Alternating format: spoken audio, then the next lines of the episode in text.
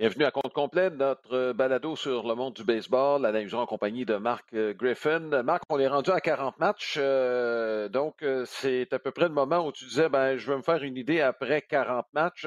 rapidement, ce qu'on voit dans les différentes sections, si je te demandais, est-ce que, bon, il y a nos prédictions qu'on avait fait, je pense que ça s'est avéré. Les constats, on les fait pas mal de chaque semaine, là, mais est-ce qu'il y a des choses qui t'ont frappé là, dans chacune des deux ligues? Bon, évidemment, il y a des surprises, il y a des déceptions. Euh, mm-hmm. Il y a des divisions où ça se passe quand même relativement bien. Je pense à la division Est de la Ligue américaine. Oui, les Red Sox, ce sont euh, évidemment une surprise, il n'y a, pas de doute là-dessus. Je dirais par contre, la plus grande surprise reste pour moi les Giants de San Francisco qui mènent la division Ouest de la Ligue nationale devant les Padres, devant les Dodgers et on continue de bien faire, un excellent différentiel. Donc, ça, ça va très bien. Euh, par contre, au niveau des déceptions, il y a vraiment une équipe qui ressort du lot, Alain, c'est les Twins du Minnesota. Euh, au moment où on tourne ce, balado, 13-26 l'affiche des Twins du Minnesota.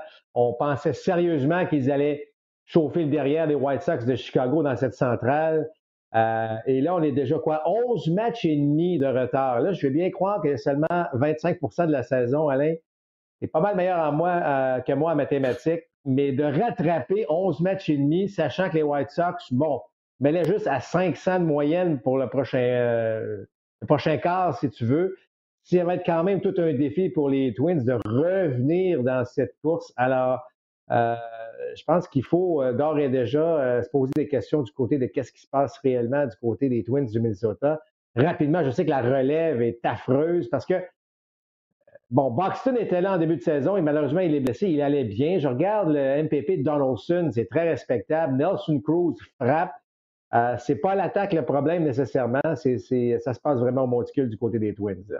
Oui, je suis bien d'accord avec euh, quant à ton analyse euh, de ce qui se passe. Euh, bon, peut-être la, chose sur laquelle on aimerait voir. Bon, on a vu, on va voir cette semaine quatre équipes de la section Est de la nationale. C'est pas le fait que ce soit serré, on le prévoyait, c'est juste que m'attendais à une qualité de jeu peut-être un peu supérieure. Oui, surtout les Braves. Je m'attendais à ce que les Braves soient bien meilleurs. Bon, vous allez dire, euh, il y a quoi, ces deux, trois matchs sous la barre des 500, il n'y a rien vraiment de, de paniquant à ce mm-hmm. stade-ci parce que les Mets ne s'envolent pas non plus avec le premier rang. en, on ne distance pas personne. Euh, écoute, il y a à peu près quoi, trois matchs là, qui séparent la pire euh, équipe à la mm-hmm. meilleure. Alors, mais effectivement, euh, je, commence à me demander, Alain, si une de ces équipes-là va euh, réaliser euh, mm-hmm. les 90 victoires cette année.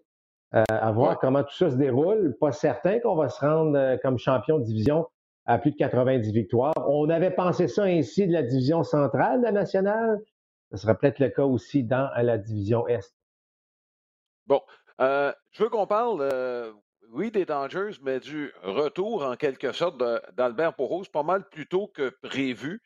Euh, il y a des équipes avec lesquelles on le voyait. Bon, les White Sox, on l'a associé beaucoup à Tony Laroussa. Tony Laroussa, même avec un frappeur de choix, dit non. Euh, en fait, eu la même réflexion, je pense que Joe Madden. Euh, c'est pas un joueur présentement qui est capable de nous aider. Et on l'a souvent mentionné, les Dodgers, euh, c'est une équipe qui a beaucoup de frappeurs gauchers, la raison pour laquelle on a amené AJ Pollock avec cette équipe-là, même si on avait plusieurs voltigeurs, plusieurs joueurs de qualité, c'est parce qu'on avait peut-être une faiblesse. Chris Taylor était pas mal seul euh, du côté droit. Euh, Will Smith euh, s'en vient, mais on voulait plus de profondeur. J'ai l'impression que c'était dans cette optique qu'on a décidé d'aller vers Albert Pouros, qui a déjà joué au premier, à son premier match, a produit un point. moi, je, ben franchement, je ne m'attends pas à une grosse contribution. En fait, même si Pouros lui-même, évidemment, ne dira pas ben, il ne me reste plus grand-chose parce qu'il veut jouer encore. Je pense que euh, le citron, euh, dans le de Pouros, on l'a pressé. Écoute, euh, il est là depuis 2001. C'est une belle carrière. je comprends qu'ils veulent continuer de jouer. C'est plaisant, jouer au baseball. C'est plaisant de se retrouver avec dans une camaraderie, dans un vestiaire et tout ça. Mais il faut que tu sois capable de contribuer. Je ne suis pas sûr que Albert est capable de le faire encore. Ben, depuis 2017, euh, son fameux WAR et en fait tous les statistiques mm-hmm. avancées euh, nous indiquent que c'est un joueur sous la moyenne euh, présentement. Donc, mm-hmm. c'est évident qu'il n'apporte pas bon bon, avec les Angels, c'est une chose. Les Angels vont nulle part, même si Mike Trout est là. Bon, Otani connaît une saison remarquable. C'est sûr que le rendement, c'est pas le type de joueur. Et je comprends l'organisation des Angels d'avoir agi de la sorte. Même si parfois tu dis comment traiter un joueur qui s'en va directement au temple de la renommée mm-hmm. à sa première année de l'admissibilité, ça reste une business, puis ça reste qu'à un moment donné, il faut, poser des gestes. Du côté des Dodgers, ben, tu as parlé évidemment du frappeur droitier qu'il est. Euh, il a quand même toujours, s'il y a un aspect qui a toujours été quand même supérieur à la moyenne, c'est face au lanceur gaucher. Mm-hmm. Euh, donc, s'il peut avoir euh, bon, des départs face à des lanceurs gauchers, il a joué au premier but. Max Muncy, qui a joué au premier but, est polyvalent, peut aller jouer ailleurs. Mais la question que je me pose, Alain, euh, bon, Bellinger devrait revenir éventuellement sous peu. Est-ce qu'on pourrait le mettre au premier but davantage? Parce qu'on sait que c'est une position avec laquelle il mm-hmm. est capable de jouer là. Euh, éventuellement, bon, Seager est, absent pour quatre semaines au minimum. Mais ce que je veux dire, c'est qu'à un moment donné, tout ce beau monde-là va, vont revenir. Et euh, moi, ce que j'ai peur, c'est que cette magnifique carrière de Pouros, bon, là, s'engage avec les Dodgers, mais tout à coup, qu'après quatre semaines, cinq semaines, ça marche pas on va accepter en faire une deuxième équipe qui te remercie, entre guillemets? Mm-hmm. Est-ce que c'est vraiment la fin de carrière souhaitée pour euh, Albert Pujols? je me pose souvent la question, là, est-ce qu'on mm-hmm. s'accroche un peu trop? Euh, on sait que ça va être le même scénario avec Miguel Cabrera, avec les Tigers, puis avec un lourd contrat. Euh, il reste encore deux ans plus des options. Je pense pas qu'on va les qu'on va aller avec les options, mais au moins deux autres années. Mm-hmm. Je trouve ça plate de finir ainsi euh, des, carrières euh, phénoménales dans le cas d'Albert Pujols. Mais ceci étant dit, tant mieux si ça fonctionne, tant mieux s'il y a une nouvelle énergie mm-hmm. avec les Dodgers, tant mieux s'il peut contribuer et euh, être avec une équipe qui aspire aux grands honneurs. Ce serait le meilleur des scénarios. Mm-hmm. Reste à voir, mais l'échantillon est assez large, Alain, 2017, là, on parle de 3-4 ans où c'est sûr que ce qu'il peut amener sur un terrain est quand même assez limité. Euh, mais peut-être qu'avec les Dodgers, on va trouver la solution pour qu'il puisse jouer euh, toute la saison et qu'il termine la saison et qu'il aide les Dodgers. Mais à ce stade-ci, je, pencherais plutôt du côté où je ne suis pas certain de ce que ça va donner là, mm-hmm. dans, dans, cette terre-là. C'est étant dit, on sait qu'il s'en va à Cooperstown directement après sa carrière. Oh, euh, effectivement, et euh, bon, quand? Ça va dépendre quand il va décider d'accrocher son gars. Euh, hier, on a fait un match, hier lundi, on a fait un match impliquant les Mets de New York et les Braves d'Atlanta et on a vu des images qui n'étaient pas très agréables à voir. C'est Kevin Pillar qui a été atteint en plein visage par un tir. Lui-même, bon, a indiqué qu'il allait bien. Donc, je dirais, même si on n'a pas de nouvelles précises, les choses semblent positives. Je pense pas qu'ils reviennent demain matin au jeu avec les Mets, ce qui est fort dommage parce que là, les soldats commencent à tomber dangereusement. Euh, on, va, manquer de, joueurs euh, à ce rythme-là. Marc, bon, tu fais quoi pour revenir au jeu après avoir été atteint? C'est, n'est pas le premier qu'on voit. On a donné des exemples lors du match qu'on a fait. Giancarlo Stanton, Jason Hayward. Il y a des joueurs qui n'en sont jamais revenus. Moi, en tête, j'ai Dick euh, Dickiton, qui était un excellent joueur d'arrêt avec les Astros de Houston début des années 80, atteint en plein visage par un tir de Mike Torres, n'a jamais été le même joueur par la suite. On l'a surtout utilisé contre les lanceurs gauchers. Euh, j'ai l'impression que c'est c'est pas pareil d'un joueur à l'autre. Je ne sais pas si tu as été témoin de, de, joueurs qui ont été atteints, qui ont été marqués par ça, Marc, mais écoute, je ne sais pas s'il y a de, une façon de faire là, pour un joueur. Est-ce qu'on doit revenir le plus rapidement possible? Bref, j'ai pas de. Tu pourrais peut-être m'éclairer là-dessus et éclairer les ben gens qui nous regardent. Mais écoute, euh, c'est pas c'est un traumatisme. C'est euh, mmh pas différent peut-être que, par exemple, je sais pas moi, un accident de voiture là, où tu es impliqué dans un accident de voiture, ça, ça a cogné dur. Euh, souvent, ben, on va dire effectivement, prends le volant. une fois que tu es rétabli, prends le volant rapidement, reprends confiance, retrouve tes repères. C'est un peu le même, même processus, mais la clé, tu l'as dit, c'est que tout le monde est différent. Euh, comment Peller va faire confiance, entre guillemets, à ce qu'un lanceur ne lui lancera pas en plein visage après son retour au jeu? Euh, c'est sûr qu'il va avoir une, une, petite, ou en fait, selon les joueurs, peut-être une plus grande période d'adaptation lorsqu'on revient. Euh, tu as parlé de Giancarlo Stanton, tu as parlé de Hayward. Ça a pris quand même un certain temps avant que ces gars-là puissent vraiment retrouver leur rythme d'avant, d'avant lorsqu'ils ont été atteints. Donc, Écoute, euh, c'est pas facile. J'en ai vu des joueurs euh, atteints. Il y en a d'autres qui ça leur dérangeait pas du tout, d'autres qui ont pris beaucoup plus de temps avant de, revenir. Et, et je parle même pas de blessures aussi importantes euh, que celle de Peller qu'on a vu. On parle de multiples fractures. Euh, s'en va voir un spécialiste pour la reconstruction du nez à Atlanta dans les prochaines heures. On devrait avoir donc des nouvelles cette semaine, mais ça reste, ça reste je sais que c'est plate, euh, c'est plate à voir, c'est plate à subir, de, toute évidence. Euh, heureusement que ça n'arrive pas trop souvent, Alain, euh, dans le baseball. et on voit de plus en plus ce fameux ces protecteurs, là, le casse protecteur, on ajoute cette espèce de languette qui vient protéger. Je ne sais pas si ça aurait aidé dans, le cas de Peller, mais chose certaine, tout se passe dans la tête. C'est-à-dire que qu'est-ce que euh, est-ce qu'il va y avoir une certaine peur, une certaine crainte au départ? Probablement. Mais j'espère et j'ose croire, si on se fie à, Giancarlo Stanton ou à Hayward, pour nommer ces deux-là, euh, ils ont quand même été en mesure de reprendre leur service, même si ça a un certain temps.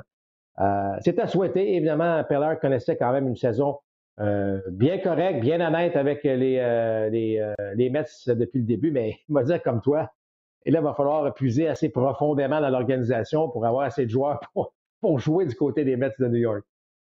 Oui. Euh, est-ce que tu penses qu'on pourrait éventuellement développer euh, un équipement plus qui pourrait protéger davantage le visage pour, je dirais, et le frappeur et le lanceur qui se retrouvent souvent à seulement 50 pieds du marbre en déséquilibre et les balles qui arrivent du bâton, souvent, ça revient plus vite que c'est parti. Est-ce j'ai l'impression qu'on pourrait aller de ce côté-là, moi.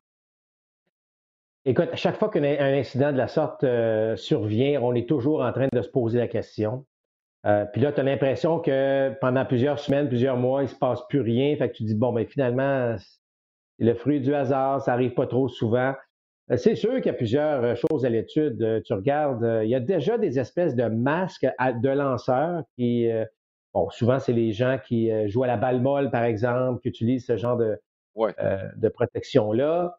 Mais c'est vrai que le, frappeur arrive avec une armure aujourd'hui, le coude, le poignet, bon, l'avant-bras, euh, la cheville. Certains ont l'air à peu près du chevalier au kiff lorsqu'il se présente au bâton.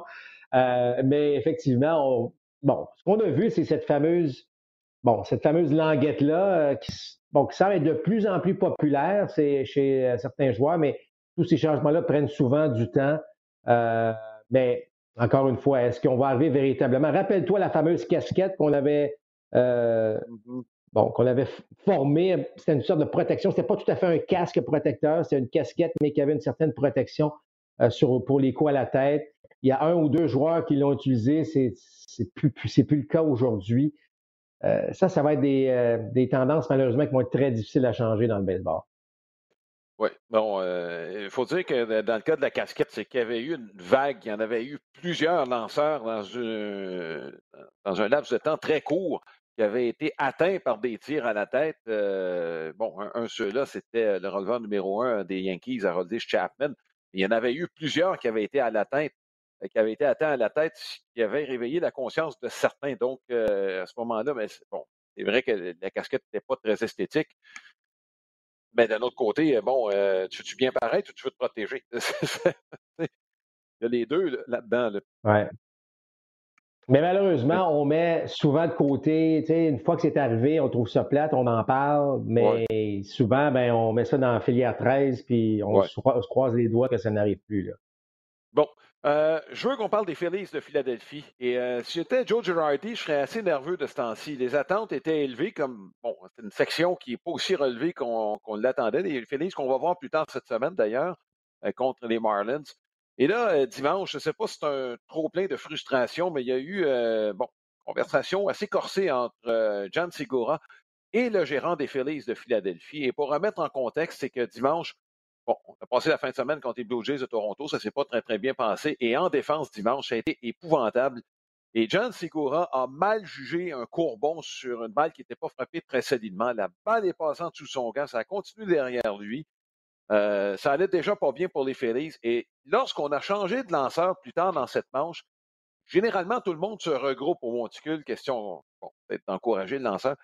John Segura n'était pas là. Est-ce que c'est ça qui a, causé la, discussion? Même l'instructeur Dusty Wanton a dû s'en mêler pour empêcher que la situation s'envenime? Ce que j'ai cru voir, moi, dans ce contexte-là, c'est, bon, comme je disais, une équipe qui joue en deçà des attentes, une équipe frustrée. Puis souvent, quand ça va pas bien de cette façon-là, on pointe le gérant directement. Est-ce qu'on pointe, en tout cas dans mon cas, est-ce que je pointe mon doigt dans la bonne direction quand vise Joe Girardi? Ben, euh, non, c'est directement dans le mille parce que le gérant est quand même responsable de cet esprit d'équipe, euh, de cet esprit. Lorsque ça va bien, c'est facile. Lorsque ça va moins bien, c'est là qu'on est, faut être en mesure de s'assurer que tout le monde, bon, est, détendu. Euh, tu sais, le baseball, si tu commences à jouer tendu, va être, ça va être pire. Alors, s'assurer que tout le monde est détendu, tout le monde fait son travail. C'est pas facile, là tu gères, un gérant, n'oubliez pas, là, un gérant va gérer 26 maintenant, 26 PME, 26 joueurs qui pensent beaucoup à eux individuellement. C'est comme ça aujourd'hui. Euh, oui, on pense à l'équipe. Le joueur va dire on veut jouer en équipe, on veut gagner en équipe. Mais ça reste que chaque joueur, bon, euh, son, utilisation, euh, sa relation qu'il a avec le gérant, bon, tout ça doit être géré de façon pratiquement individuelle par le gérant. Et c'est pas facile. Par contre, dans ce cas-ci, tu l'as dit, un peu de frustration, on joue pas à la hauteur. Euh, il y a quelques blessés, mais ça reste que euh, on sent pas que c'est de la bonne balle. Tu, as parlé du jeu défensif de dimanche. Euh, Girardi n'en était pas fier, évidemment. Lorsque tu es gérant, tu vois ton équipe jouer de la sorte, c'est sûr que tu veux trouver des moyens. Alors, est-ce que son moyen, c'était d'être un peu sarcastique avec euh, Segura? Segura ne l'a pas apprécié. bon, il faut laver notre linge sale en famille moi, je n'ai pas de problème avec ça. Ça va arriver sur une longue saison. Il faut juste que ça n'arrive pas trop souvent. C'est correct. Euh, comme on l'a mentionné, les équipes qui vont bien, d'autres moins bien, puis euh, c'est une longue saison, puis il y a des passages à vide. Mais lorsque ça commence, je veux dire, c'est pas. Euh, lorsqu'un joueur est prêt, parce qu'on ne se le cachera pas, Alain, tous les joueurs sont conscients que les caméras sont, sont, sont partout maintenant. C'est pas. Je pense pas que Segura va être surpris là, que euh, on, sait qu'on a capté des choses ou qu'une caméra ou un micro a capté quelque chose. Alors, faut que euh, lorsqu'on est rendu là, c'est qu'une frustration qui va au-delà de ce qui est, selon moi, normal. Parce que sinon, on attend après le match, on vente les manches, on peut-tu parler en dehors des, des, des caméras et des micros, on peut-tu derrière l'abri? Euh, lorsque ça vient un petit peu plus public directement comme ça, c'est moins bon. Euh, c'est clair que c'est moins bon. J'espère qu'on va, euh, va, être en mesure de, de, de, se parler, mais euh, des, des, des, chicanes de la sorte de frustration, c'est pas un bon signe. C'est pas un bon signe. Puis j'espère que. Et il y, a, y, a, une chose qui va corriger tout ça. Ce sont des victoires. On se met à gagner, là, soudainement, bon. Mais si on continue à jouer, hmm, 500, un petit peu en bas de 500, on perd deux matchs, on en gagne deux, ça malheureusement, ça peut devenir un peu plus récurrent et c'est là le danger qu'un gérant vraiment perde le contrôle de la situation. Tu as été euh, dans des vestiaires dans plusieurs équipes avec des équipes qui avaient des attentes. Euh, bon, les Dodgers ont bon, euh, un réseau de filiales qui a toujours été relativement bien garni, même à ton époque. Euh, ton époque, le problème, c'est que les Dodgers ne les faisaient pas monter parce qu'on embauchait des joueurs autonomes. Ça a coûté cher aux Dodgers d'ailleurs. Euh, les expos, le réseau de filiales, on a vanté euh, le travail des recruteurs pendant une bonne partie de l'histoire de l'équipe. bon, mais est-ce que c'est inévitable quand tu as une vingtaine de jeunes qui veulent tous la même chose? Et comme tu le mentionnais, le baseball, c'est le plus individuel des sports d'équipe. Est-ce qu'à un moment donné, les frictions, c'est inévitable au sein d'une équipe ben, professionnelle? C'est une bonne question, Alain. Puis je, vais juste. Rappelle-toi de Jerry Royster. Ça s'appelle mm-hmm. de Jerry Royster, qui est un joueur qui a joué longtemps avec les Braves, entre autres. Euh, il a été mon gérant. Jim Tracy. Bon, euh, Jim Tracy a été aussi mon gérant. Euh, ces deux gérants-là communiquaient très bien avec les joueurs. Alors, c'est sûr que sur une longue saison, dans les ligues mineures, tu vois bien, on te monte pas, ou tu vois bien, puis on décide de te descendre. je te dirais qu'il y a encore plus de défis euh, ou de frustrations possibles. Mais ces deux gérants-là, je n'ai jamais vu de conflit. Euh, Est-ce qu'il y a eu des défis? Absolument. Est-ce qu'il y a eu des joueurs frustrés? Absolument. Mais c'était toujours réglé de façon professionnelle, de façon euh, on va communiquer aux joueurs, on va parler davantage pendant que le joueur vit une situation un peu plus difficile. Ces gars-là savaient comment bon, le faire. Par contre, j'ai eu d'autres gérants que, bon, qui ne sont pas nécessairement connus, où il y avait des relations plus difficiles. Euh, et la première chose que je vais noter, c'est qu'effectivement, la communication euh, était difficile. Et lorsque la communication est difficile, Alain, tu le sais, lorsqu'on ne parle pas, tu te fais toutes sortes d'idées dans ta tête. Bon, il m'aime pas, il m'apprécie pas, il, il, pense pas, pour, il pense pas à moi. bon, alors ça, c'est arrivé. Et lorsque ça arrive. Donc, rappelle-toi Joe Girardi lorsqu'il a quitté les Yankees de New York. Je te dirais que la, grande critique, la plus grande critique, c'était son, manque de communication à travers le vestiaire. Puis je sais, je, reviens encore, c'est très difficile d'avoir une bonne, une bonne relation avec tout le monde, mais sans avoir nécessairement toujours une bonne relation, tu peux avoir un respect et une communication qui est très professionnelle, mais une communication quand même.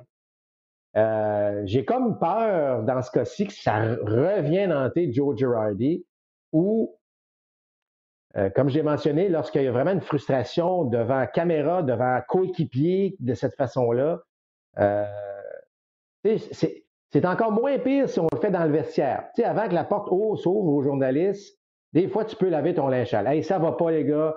Euh, qu'est-ce qu'on fait? Il faut brasser un peu la soupe parce que là, tout est en train de coller au fond. Mais comme j'ai mentionné de le faire publiquement même, ça, ça m'indique des choses que j'aime pas.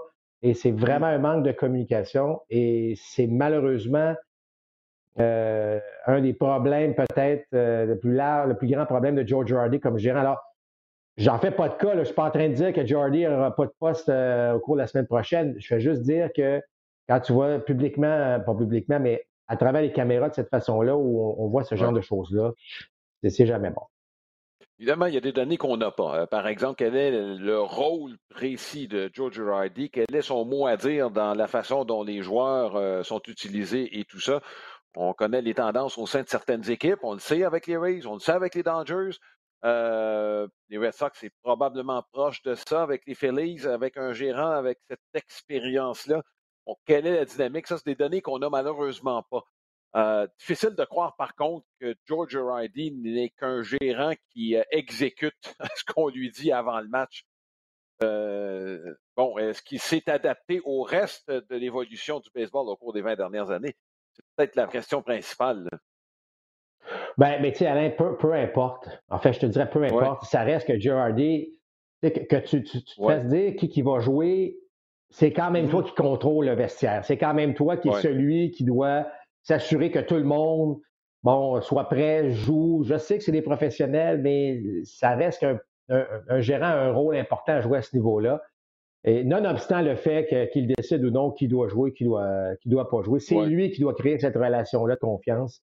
Euh, alors là, c'est vraiment, c'est vraiment testé là, en ce moment là, ce qui se passe avec les Phillies. Je veux qu'on revienne sur une équipe dont on a parlé au tout début, les Twins du Minnesota. Euh, tu as mentionné les, problèmes. C'est en, relève, c'est épouvantable. On a gaspillé je ne sais pas combien d'avance depuis le début de l'année. D'ailleurs, peu, importe la façon dont les statistiques sont, euh, sont présentées, c'est la pire relève du baseball majeur présentement. Euh, généralement, ce n'est pas l'aspect sur lequel la direction va mettre de l'accent. Mais quand on regarde la façon que ça se passe, c'est que c'est historiquement mauvais. Euh, les releveurs qui s'amènent avec des coureurs sur les sentiers, des coureurs viennent marquer un rythme qu'on n'a pas vu depuis une cinquantaine d'années. Ça vous donne une idée jusqu'à quel point c'est vraiment pas bon chez les Twins. Est-ce que ça pourrait marquer un tournant au sein de cette équipe qui, pourtant, il y a pas, euh, il y a deux ans à peine, avait établi un record du baseball majeur pour le plus grand nombre de coups de circuit, avec des lanceurs partants, c'est donné une certaine profondeur. Euh, là, on a l'impression que le bateau est en train de chavirer, puis le capitaine ne sait pas de quel côté aller.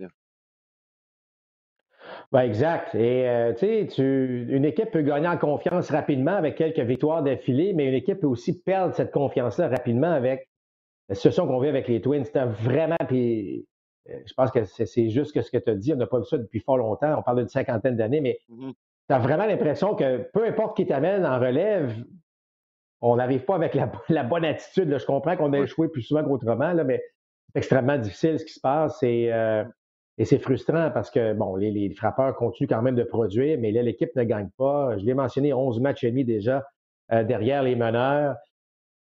faut vraiment que l'organisation se pose la question est-ce qu'on on essaie de sauver cette saison-là euh, immédiatement ou est-ce qu'on euh, s'en va ailleurs avec ça? Donc, c'est euh, franchement, du côté des Twins, c'est tout un défi qu'on aura à, relever à ce niveau-là. Et je pense qu'il faut prendre la décision plutôt plus tard, Alain, parce que, comme j'ai mentionné, 11 matchs et demi, vous allez dire, oui, mais encore le trois quarts de la saison. Ça reste que euh, ça reste que rattraper 11 matchs et demi pour les White Sox qui vont très bien. Je trouve que le défi est déjà énorme. Oui, on va prendre une série de victoires comme celle des Aces d'Oakland qui ont réussi à racheter un très mauvais début de saison avec euh, bon, une douzaine de victoires consécutives. C'est peut-être le, médicament dont ont besoin les joueurs des Twins présentement. Au cours de la dernière semaine, bon, euh, évidemment, on regarde à Montréal, bon, qui, les amateurs qui euh, regardent la situation pour le retour possible d'une équipe, regardent ce qui se passe à Oakland. Euh, bon, baseball majeur qui a émis un ultimatum à la ville d'Oakland. On sait que ça fait fort longtemps qu'on attend un stade. ça doit faire. la situation des Aces euh, vivote depuis 40 ans. cette équipe-là était supposée d'aller à Denver à la fin des années 70. Juste pour te donner une idée, ce n'est pas d'hier qu'on parle de la situation des Aces. Sauf que faut, on a parlé des villes potentielles où l'équipe pourrait déménager. Je pense qu'il faut mettre un petit frein aux attentes dans le sens où si cette équipe, je dis bien si cette équipe devait déménager, ce ne sera pas sur la côte Est, mais, plutôt euh, dans des marchés qui seraient disponibles. Je pense à Portland notamment, ou euh, peut-être, bon, Seattle aime bien qu'on ait le marché du Nord-Ouest tout seul, mais avoir un voisin avec une belle rivalité, peut-être une chose, euh, puis voyager un peu moins de temps en temps. je pense que les, les Mariners ne détesteraient pas avoir un voisin dans ce sens-là. Ou, même Vegas à ce niveau-là. Euh, Vegas est un marché avec euh, le hockey va, a réussi. Est-ce que le baseball peut réussir là? Mm-hmm. moi, moi, je ne crois pas au déménagement des Aces. Je, trouve que c'est mm. dans le sens que c'est tellement une équipe qui, je sais pas, qui est ancrée. Euh, je, verrais mal cette équipe-là quitter. Par contre, je comprends qu'il y a des défis, puis ça avance pas, puis ça aboutit jamais, puis la ville, puis ci, puis ça. Je comprends le commissaire qui tente. Écoute, rappelle-toi, à la fin de la dernière convention collective, on avait les mêmes propos. Il faut régler les AIDS, on va mettre de la pression sur les AIDS, on va mettre de la pression sur les, euh, les Rays. Euh, là, la convention se termine à la fin de la saison. Oups! On a euh, une pression du commissaire, euh, vous avez le droit d'aller ailleurs. Euh, mais je suis d'accord avec toi, je ne vois pas du tout les A's s'en aller sur la côte Est. On veut au contraire équilibrer tout ça. Si jamais il y a expansion, il y aura aussi expansion, au moins une des deux équipes potentielles qui s'installeraient sur la côte Ouest. Donc, je verrais très mal. Par contre, ça serait une bonne chose que les A's puissent en venir à une entente, puissent en venir avec un projet là, qui va vraiment démarrer. C'est bon pour le baseball parce que, tu sais, l'expansion, on veut bien, mais si tu as deux franchises qui tirent de la patte, il n'y en aura pas d'expansion à ce moment-là. Alors, il faut vraiment qu'on règle le problème des A's. Puis peut-être que si on pouvait régler ce problème-là, éventuellement, ben, ça pourrait faciliter ou accélérer le processus au niveau des Rays et vice-versa d'ailleurs. Donc, euh, c'est important que le baseball règle ces marchés-là. Euh, on va se le dire, le, Oakland Coliseum est, désuet à, bien, bien des égards, même si c'est quelque chose d'assez unique lorsqu'on va euh, voir un match des Aces d'Oakland. Mais on aimerait ça que ces dossiers-là avancent parce que c'est vrai que ça traîne. Euh, concrètement, on parle d'une dizaine d'années où il y a des pourparlers sérieux, mais qui aboutissent mm-hmm. absolument rien encore. Donc, on fait du surplace, mm-hmm. ça, ça commence à être frustrant pour bien des gens. Bon, un petit euh, mot sur les Blue Jays de Toronto. Une bonne semaine. Euh, Vlad qui continue de frapper. Euh, moi, le, joueur qui, bien franchement, qui m'épate, et chapeau Blue Jays de Toronto et à Pete Walker, c'est Robbie Ray. Qui, a on l'avait vu l'année passée, il avait retrouvé sa balle rapide, mais pour la première fois, je te dirais, depuis le début de sa carrière, c'est qu'il a réussi à diminuer de façon importante son nombre de buts sur balle. Ça ne veut pas dire qu'il gaspille pas de lancer, euh, d'ailleurs, le match contre les Phillies euh, dimanche est la preuve, bon, seulement cinq manches, on aurait voulu qu'il en donne plus. On a utilisé plus de releveurs qu'on aurait voulu dans un match qui, à un moment donné, semblait hors de portée. Mais euh, globalement, Robbie Ray est redevenu le lanceur ben, écoute, qui produisait un bon rythme avec les Diamondbacks de l'Arizona. Et rappelle-toi, il a signé très rapidement son contrat avec les mm-hmm. Blue Jays après la Il devenait joueur autonome, mais euh, mm-hmm. il n'a pas négocié avec bien les équipes. Il voulait retourner à Toronto. Pourquoi? tu l'as dit, il y a une espèce de connexion qui a été créée pour que mécaniquement, on a trouvé des solutions, on a travaillé ensemble. Euh, et dès le départ, dès le début de la saison, ça a apparu. Euh, et donc, un joueur veut toujours connaître du succès lorsqu'il réussit, lorsqu'une organisation lui montre le droit chemin, si je peux appeler ça ainsi, mm-hmm. ça fonctionne. Donc, donc, les Blue Jays ont vraiment bien réussi dans ce dossier-là. Non seulement, bon, on a incité Ray à rester, mais on l'a convaincu qu'on pourrait transformer quelque chose dans sa mécanique, sa façon de, lancer, sa façon de son approche vis-à-vis des frappeurs. Et c'est un bon mariage. Et euh, le fait qu'il ait signé rapidement, moi, ça, me donnait quand même euh, confiance qu'il puisse réaliser ce qu'il réalise justement. Et mine de rien, ça donne trois partants assez solides aux Blue Jays de Toronto. Tu as Injun Rio qui est aussi solide qu'avant, sinon même meilleur. Steven Matz qui surprend, on va se le dire. Et, très bonne acquisition du côté des Jays et le travail de Robbie Ray. Alors, soudainement, on a quelque chose de, bien du côté des Jays. On frappe bien. Ça, c'est ça, George Springer en plus. Imaginez lorsque Springer sera de retour. Euh, euh, on, a, des joueurs qui ont vraiment pris. Tu sais, moi, je regarde ce que Randall Gretschuk a fait depuis le début de la saison et bravo. On se demandait s'il a été un régulier. À la force des choses, il l'a été et il a saisi l'occasion, probablement sa meilleure, le meilleur début de saison de sa carrière euh, jusqu'à maintenant. Mais le point que je voudrais souligner avec les Blue Jays, c'est le jeu de Vlad.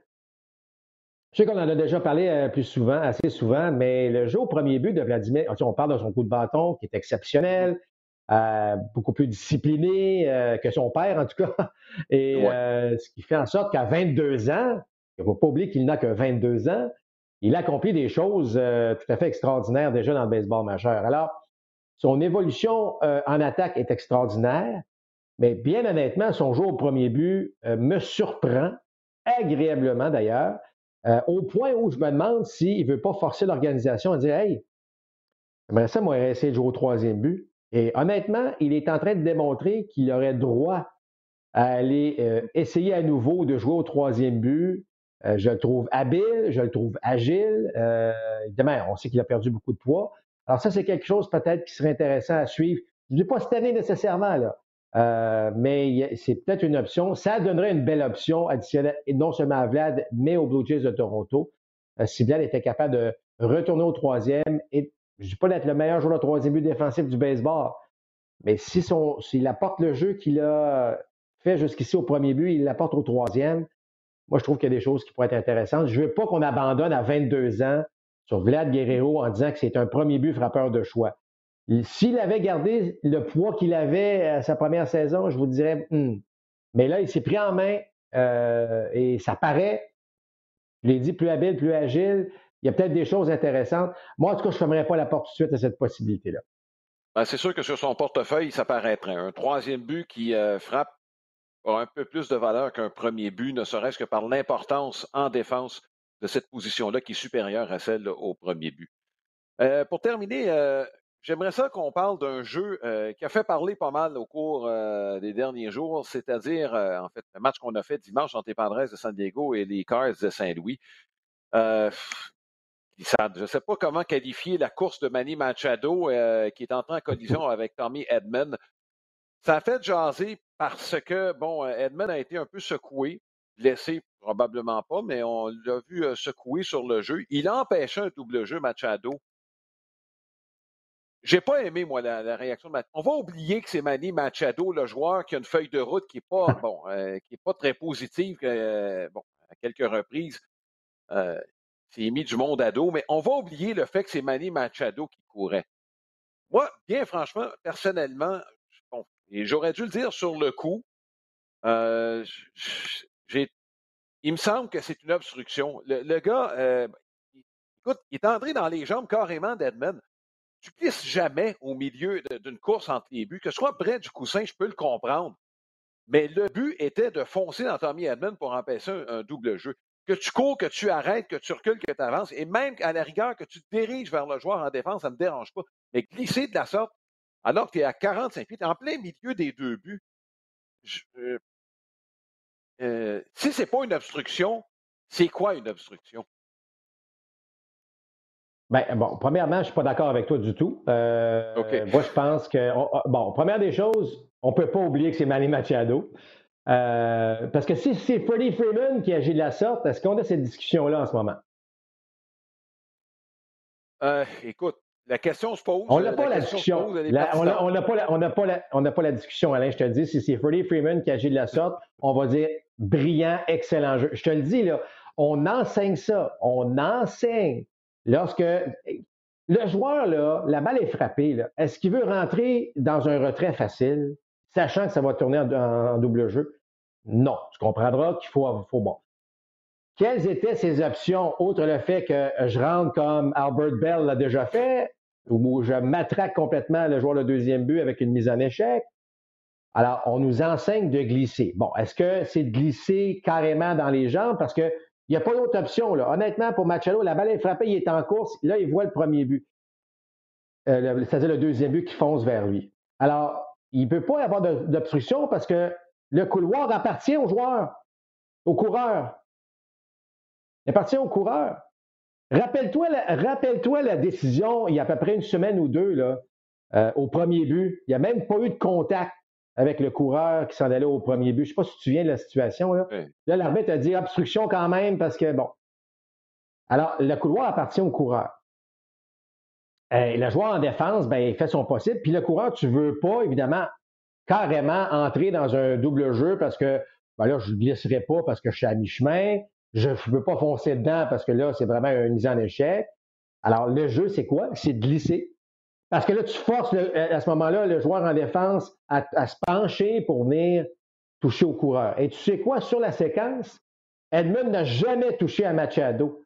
Et Machado a été retiré pour l'unique raison, c'est qu'il a quitté sa ligne pour aller à l'abri. C'est là que l'arbitre a levé le bras et a dit retirez parce qu'avant ça, il n'a jamais touché. Donc, techniquement, il aurait pu continuer à se lever puis aller au, but. Il aurait été sauf.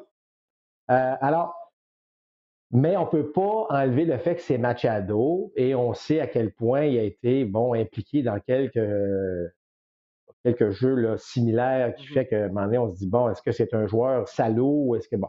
Mais honnêtement, c'est ce qu'on enseigne. Et d'ailleurs, Alain, on n'est pas les seuls. Les deux équipes de commentateurs, des deux équipes qui ont fait ce match-up, plus nous autres, donc les trois équipes de commentateurs, on avait, on avait pas mal la même réaction, c'est-à-dire, ben écoute, c'est ça le jeu, euh, il n'y a, pas de ci, il n'y a pas de ça. Euh, il ne devrait pas avoir de conséquences à tout ça. Là, c'est sûr qu'en revenant, en entendant toutes les critiques, parce que c'est le fait que c'est Machado, ben là, ça, ça, a questionné tout le monde. Il y a même des gens qui ont parlé de suspension à un certain moment donné. Donc, mais ça reste un jeu. Moi, je trouve que c'est même un jeu. C'est ce que le coureur doit faire. Si c'était à refaire, moi, je pense qu'on pourrait faire, refaire la même chose. Et si ça avait été Freddie Freeman, si ça avait été, je ne sais pas, Mike Trout, euh, on aurait peut-être dit, hey, euh, c'est un jeu, c'est ça qu'on faut, c'est ça qu'il faut faire. Tu veux juste pas rentrer dans le deuxième but à ce niveau-là. Donc, pour ça que je dis, c'était correct. N'y a personne qui a été blessé, euh, mais ça reste un jeu, selon moi, euh, qui, euh, qui, est parfaitement, qui est parfaitement adéquat dans la situation qu'on a, a vue. Oui. Moi, ce qui me dérange un peu dans ce jeu-là, c'est le fait que tu. Je veux dire, à part pour euh, commettre de l'obstruction, il n'y a aucune raison pour laquelle un joueur va glisser dans une course entre le premier et le deuxième, ou entre le deuxième et le troisième, peu importe, là, mais entre deux ben oui, ben oui, il y a deux raisons, Alain. Tu veux pas être, tu veux pas que le coureur, le joueur en défense te touche en restant debout. OK, toi, tu es mort, puis je lance au premier but, puis c'est fini. Dans les souricières, moi, là, je me, je me souviens, écoute, j'étais un peu victime de ma vitesse, puis à chaque entraînement, lorsque l'équipe des Dodgers euh, s'exerçait aux souricières, euh, j'étais le premier à appeler. Viens-t'en parce que j'étais bon en souricière. J'étais bon à arrêter, puis donc ça, ben, c'est ce qu'on me disait. Là, à un moment donné, si tu vois que le joueur est un, tu, commences à être coincé, jette-toi à terre, glisse, glisse au sol, trouve le moins. Alors, le joueur est obligé de faire quoi? Il est obligé vraiment de se pencher, d'aller donc appliquer le gant, ce qui lui enlève peut-être une coordination de se retourner, puis peut-être essayer d'aller chercher un autre retrait ailleurs. Alors, c'est des choses qu'on enseigne. Alors, c'est pour ça que moi, que tu glisses à 45 pieds du but, c'est pas ça qui va me déranger. Moi, ce que je veux, c'est d'éviter que je tombe dans un double jeu à ce moment-là. Est-ce que le jeu idéal aurait été que Machado freine dès le départ? Probablement. Pour forcer Edmund à venir vers lui, puis à ce moment-là, Edmund doit prendre une décision. Est-ce que je lance aux deux est-ce que je l'applique mon gant contre Machado? Je lance au premier but ou j'applique mon gant contre Machado? Mais si Machado s'est compromis un petit peu trop tard, ben, de, de, glisser devient probablement sa seule option. Oui. Écoute, euh, on pourrait parler très longtemps, je pense, de ce jeu-là. Euh, juste dire que si c'est Trout et euh, Freddie Freeman qui courent, je ne pense pas qu'ils glissent dans les jambes de Tommy Edmonds. Tu as peut-être raison en disant que Machado, c'est pas, pas de lui. Peut-être qu'on ne parlerait pas de ce jeu-là. C'est peut-être un des seuls joueurs dans le baseball majeur. C'est dit, c'est moins pire qu'un coup d'avant-bras au visage. Euh, ça, je suis d'accord avec ça. bon, Albert Bell avait. C'est qui? C'est Fernando Vigna, je pense, qui avait été victime de ça, de José ah. Valentin. Bref, euh, donc c'est moins pire un peu. Et il y a des glissades des années 70 qui étaient pires que ça, Marc. Ben oui, puis euh, c'est pour ça qu'on a la, la, la, règle Chase, euh, Chase Utley aujourd'hui au deuxième. Là, là, là c'est vrai qu'on exagérait beaucoup parce que là, on quittait vraiment la ligne des buts. On glissait passer le coussin à l'époque. Écoute, on acceptait à peu près n'importe quoi. Donc, c'est correct qu'il y a des règles. Mais dans ce cas-ci, honnêtement, je pense qu'il y avait, il y avait ça n'aurait pas dû faire euh, d'être être, aussi populaire que ça l'a été, là, où ça fait jaser autant, selon moi. Là. Euh, à, la limite, je pense que c'est un jeu qui, devait se faire et puis euh, on aurait dû passer à autre chose. Mais c'est Manny Machado, donc il faut en jaser. Bon, écoute, euh, est-ce qu'il va nous faire jaser encore d'ici la fin de la saison? Si oui, on espère que ce sera par son coup de bâton accompagné de Tatis avec les Padres de San Diego. Voilà ce qui complète ce balado. Je vous invite à notre prochain match qui sera demain mercredi.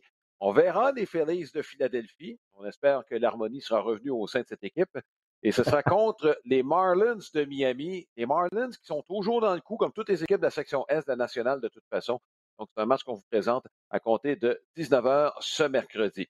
Merci d'avoir été des nôtres. Marc, je te souhaite euh, ben, une bonne fin de journée. On se revoit demain mercredi. Mesdames, Messieurs, ben, je vous souhaite une bonne fin de journée. À bientôt.